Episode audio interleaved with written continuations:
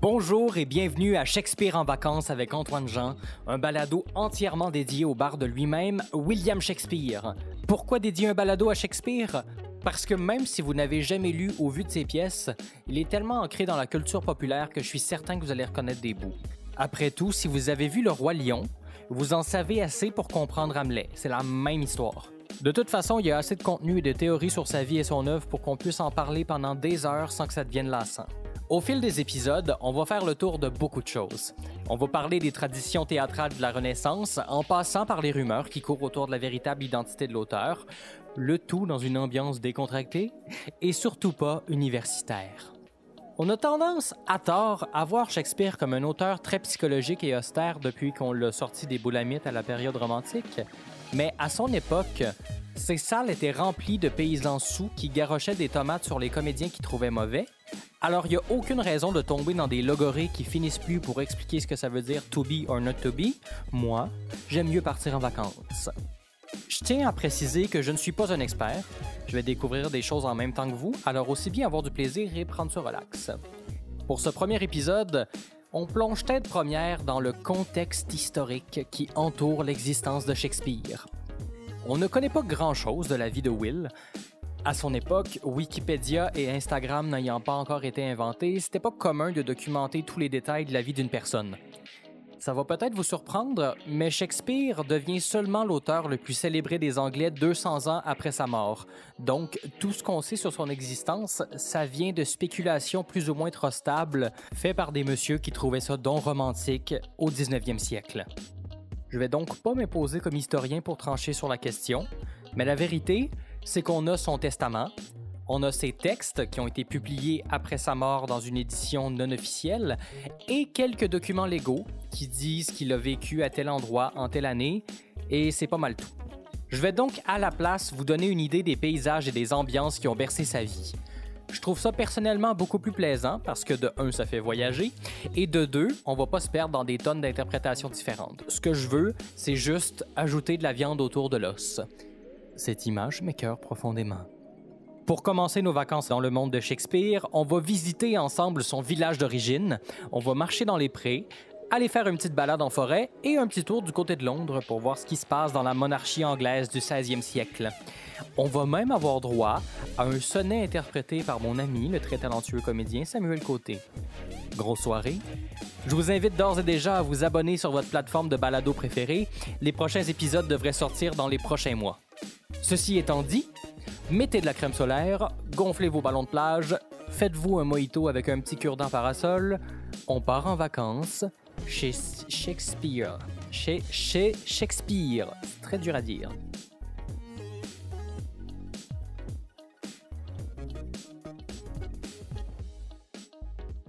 Bon, comme je l'ai dit pendant l'intro, j'ai choisi de parler du monde qui entoure Shakespeare avant de plonger dans son œuvre parce qu'on sait pas assez de choses sur sa vie pour que je m'impose dans vos oreilles avec une vérité absolue.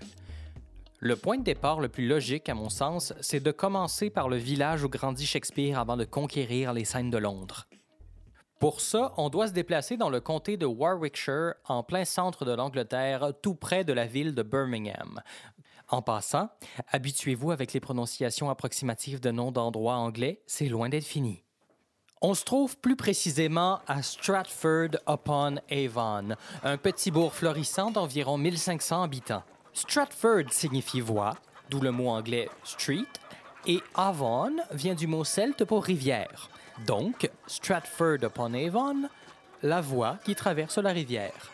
Surprise, la ville est située au carrefour de routes qui traverse la rivière Devon, un cours d'eau assez large et quand même agité.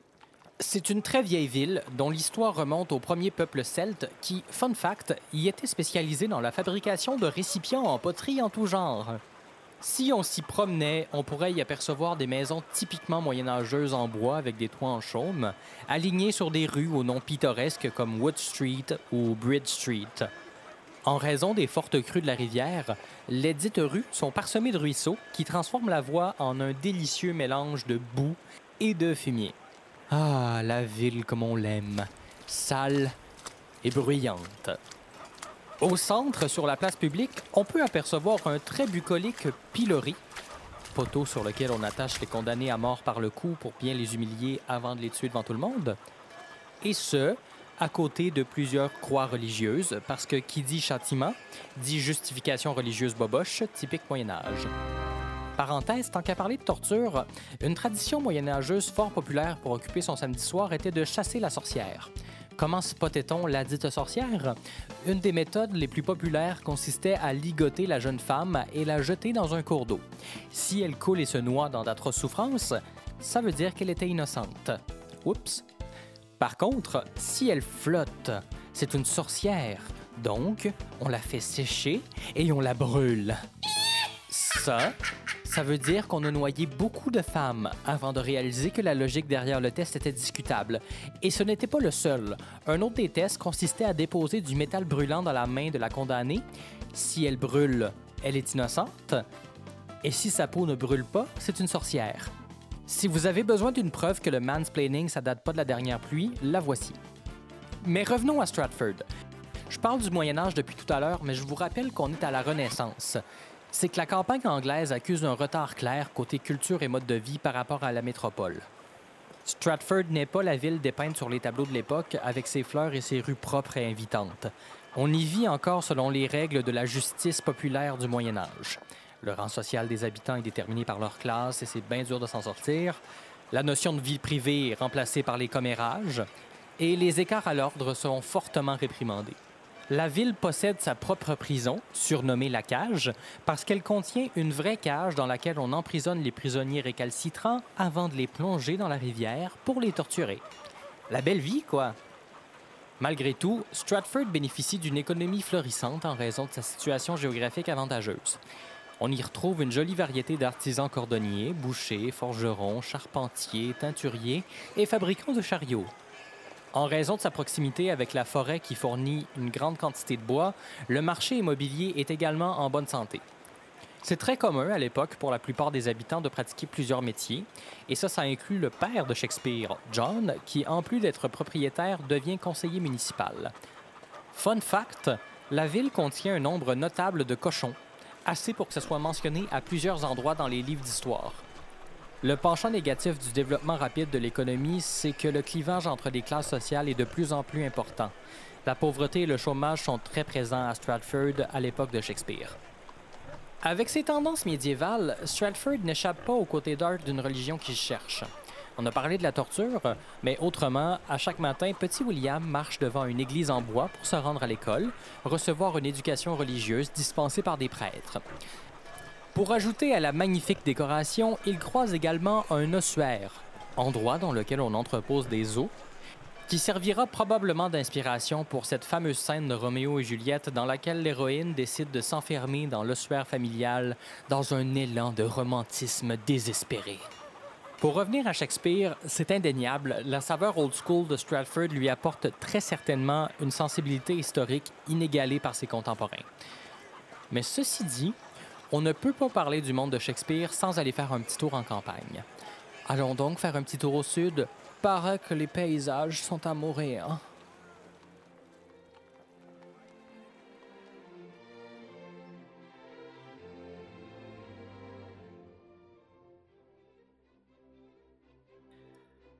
Ah. Il fait soleil.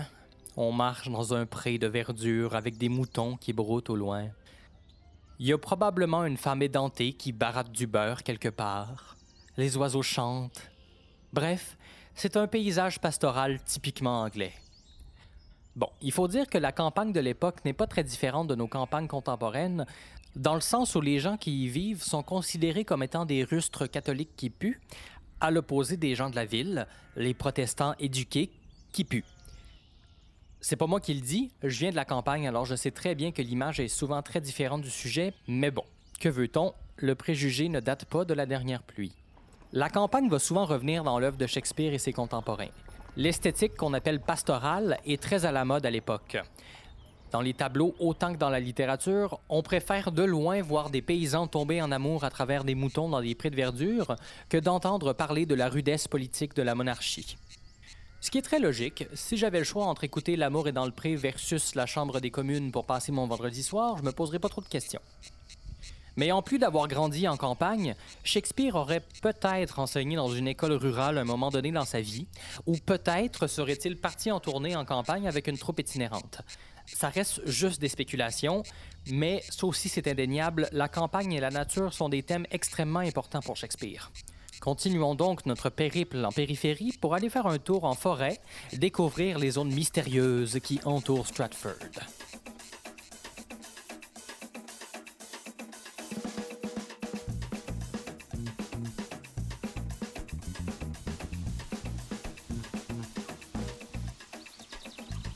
La partie qui nous intéresse vraiment, c'est la forêt d'Ardennes au nord de Stratford. Là, je parle pas de l'endroit où on peut trouver des chandails écrits I don't sweat, I sparkle à côté d'un rack de boucles d'oreilles 2 pour 10, mais bel et bien d'une forêt légendaire. Bon, là, je dis forêt, mais à l'époque, l'exploitation forestière et agricole étant fort populaire, on pourrait plutôt dire qu'il s'agit de quelques spots d'arbres et de buissons dispersés ça et là entre des terres agricoles placées un peu n'importe comment. Là, pour vous situer un peu, je vais devoir faire référence à une image très précise, mais qui devrait, je le souhaite ardemment, faire partie de votre imaginaire. Shrek 1. Donkey! C'est parti. Fiona vient d'être libérée de sa tour par un sympathique ogre et son âne qui parle. Et la joyeuse bande se balade en forêt avant de se faire prendre d'assaut par Robin des Bois et sa bande qui partent un number de comédie musicale pour finalement se faire péter la gueule par Fiona et ses moves de karaté. Vous avez peut-être l'impression que le sujet vient de prendre une chire, comme on dit, mais faites-moi confiance, cette scène est une excellente référence à l'univers de Shakespeare. Évidemment, Robin des Bois est un personnage très connu du folklore anglais et on sait que c'est une grosse inspiration pour Shakespeare. Mais c'est la mise en scène qui nous intéresse. Une troupe de rebelles voleurs en forêt, tapis dans l'ombre. Des monsieur tout le monde qui s'improvisent comédiens. Du combat. De la musique. Une femme forte qui tient tête à la patriarchie. S'il y avait un top 10 des caractéristiques shakespeariennes, toutes ces choses y seraient. Le folklore anglais, la magie et le mystère reviennent très souvent dans l'œuvre de Shakespeare. Faut dire que dans l'imaginaire collectif de l'Angleterre, la forêt représente un peu la mémoire des anciens peuples. La forêt d'Ardennes a notamment servi de refuge aux Bretons pendant les invasions romaines, un peu à l'image du village d'Astérix pour les Français. Puis, même chose un peu plus tard pour les Celtes lors des attaques des tribus saxonnes. C'est donc pas surprenant que les légendes de la tradition orale racontent des histoires dans lesquelles la forêt sert de refuge secret pour des créatures mystérieuses ou des criminels. Côté créatures mythiques, on peut nommer les fées, les hobgoblins, de petits lutins amicaux qui habitent les chaumières et aident leurs occupants, ou encore des farfadets capables de changer de forme pour faire peur aux jeunes filles, genre Puck dans le songe d'une nuit d'été. En gros, le symbole de la forêt représente l'héritage et le mystère, et c'est l'endroit où se passent les choses invisibles ou qui doivent rester dans l'ombre. On peut également spéculer que Shakespeare a un lien très intime avec la forêt d'Ardennes. Sa mère se nomme Marie Ardenne, donc on peut supposer qu'elle vient d'une famille avec un lien particulier à la forêt. Et sa femme, Anne Hathaway, non pas celle-là, l'autre, habitait à l'orée de la forêt avant de se marier. Bref, Willie Boy n'était jamais bien loin du bosquet. Dans son théâtre, la forêt représente souvent l'endroit de tous les possibles. C'est un terrain de jeu propice à des rebondissements rocambolesques qui n'auraient aucun sens en ville.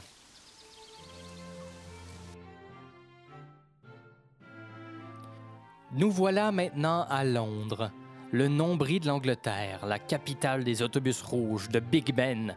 Et, à la Renaissance, je peux pas parler de l'évolution de la situation depuis, un endroit qui sent la vieille charogne.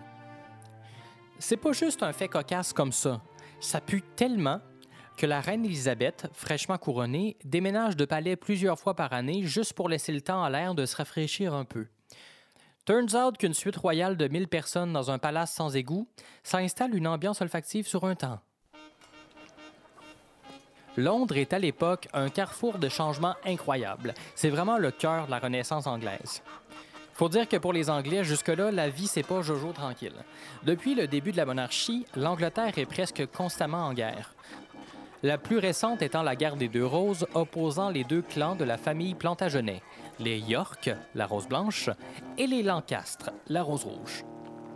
By the way, parenthèse, Game of Thrones s'est aussi fortement inspiré par l'histoire anglaise. York et Lancaster, Stark et Lannister, deux familles qui se battent pour le trône, c'est pas une coïncidence. Tout ça pour dire que finalement, les deux familles s'unissent sous l'enseigne Tudor après la défaite de l'ignoble et bossu Richard III, le dernier York. J'ai vraiment pas la prétention d'être capable de vulgariser la chose pour l'instant, mais on peut faire une comparaison. Attention, je vais encore faire une référence à Shrek. J'adore ce film. Donkey! Pour faire simple, Richard III, c'est Lord Farquaad. Allez voir des portraits, c'est encore une fois pas une coïncidence. Henri VII, c'est plus ou moins Shrek. Et Elisabeth York, c'est encore plus ou moins Fiona. Bon, on est situé. OK. Farquaad est roi et fait tuer des gens pour se donner de l'importance. Richard III est roi et fait tuer des gens pour se donner de l'importance. Fiona va devoir épouser Farquaad, même si c'est dégueulasse. Elisabeth va devoir épouser Richard III, son oncle, même si c'est dégueulasse. Shrek est roi dans un autre royaume, son marais, ok, on étire la comparaison. Henri VII appartient à la famille ennemie des York. Les créatures magiques vont voir Shrek pour lui demander de prêter main forte à leur plan de soulèvement populaire. Il finit par accepter, débarque avec sa gang, pète la gueule à Farquaad, épouse Fiona, unissant ainsi les créatures et les humains. Ils vécurent heureux et eurent beaucoup d'enfants. Fin.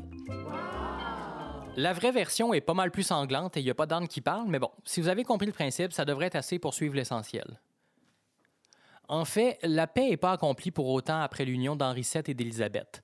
Le prochain roi, Henri VIII, il y a de la suite des idées, est pas mal ce qu'on pourrait appeler un gros dégueulasse, qui va en gros fonder la religion protestante pour se dissocier du Vatican et ainsi agir comme seul représentant légitime de Dieu sur Terre, tout ça pour avoir le droit de changer de femme à sa guise. S'enclenche ainsi un cycle meurtrier où toute personne soupçonnée d'être encore catholique est exécutée. La reine suivante, Mary Stuart, va s'opposer à la religion fondée par son père et tenter de rétablir la religion catholique. Résultat, on la surnomme aujourd'hui Bloody Mary en raison de sa fâcheuse tendance à faire brûler vifs ceux qui osaient se mettre dans son chemin. Quand on arrive à l'époque qui nous intéresse, Élisabeth Ier, la suivante, vient d'être couronnée. Surprise, elle va revenir sur la décision de Mary Stuart et fonder la religion anglicane, un heureux mélange de catholicisme et de protestantisme destiné à plus ou moins faire plaisir à tout le monde. Comme vous pouvez le deviner, ce ne sera pas le cas, parce que de 1, une femme qui tient à rester célibataire au pouvoir, c'est pas la grosse mode à l'époque, et de 2, les catholiques continuent d'essayer de faire un comeback. On va continuer à pendre des gens à gogo, mais la reine Élisabeth est quand même responsable de ce qu'on appelle aujourd'hui l'âge d'or de l'Angleterre. L'intention de la reine de calmer une nation en feu et en sang va créer un climat propice à l'évolution et au développement. C'est notamment ce qui va donner le coup d'envoi aux premières colonies anglaises en Amérique, pour vous donner une idée. C'est une ère de conciliation entre l'ancien et le nouveau, mais surtout le nouveau. Pour revenir à Londres, quand Shakespeare s'y installe, c'est un centre économique florissant en pleine effervescence. La ville, traversée par la Tamise, est un carrefour idéal pour les commerçants en tout genre qui voyagent en bateau. Si on se promenait sur la place du marché, on pourrait entendre des dizaines de langues, d'accents, des troupes de théâtre ambulantes, des ménestrels, bref, gros party. Grâce aux efforts de la reine Élisabeth, la culture est encouragée, on commandite la construction de théâtres, bref, le paysage parfait pour un jeune comédien en quête de succès, comme notre très cher William Shakespeare.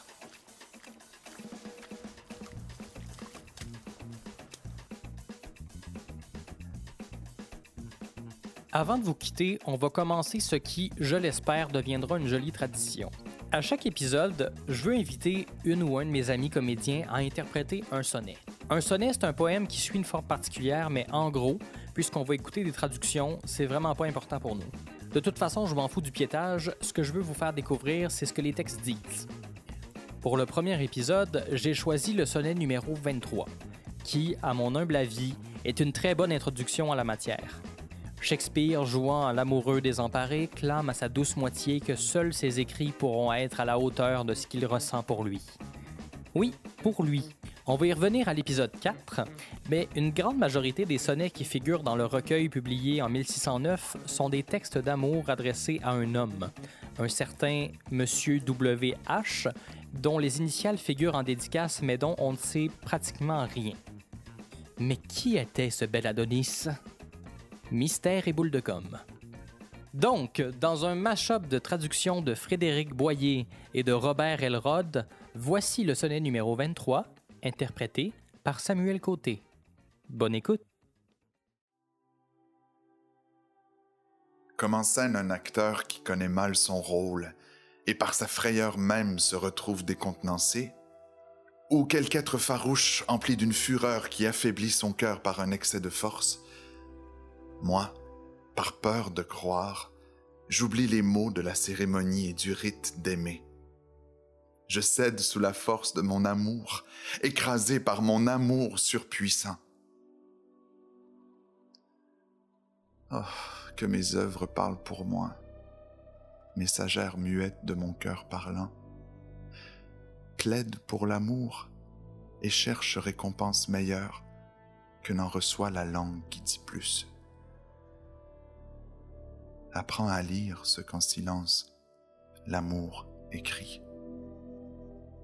Entendre par les yeux, c'est tout l'esprit de l'amour.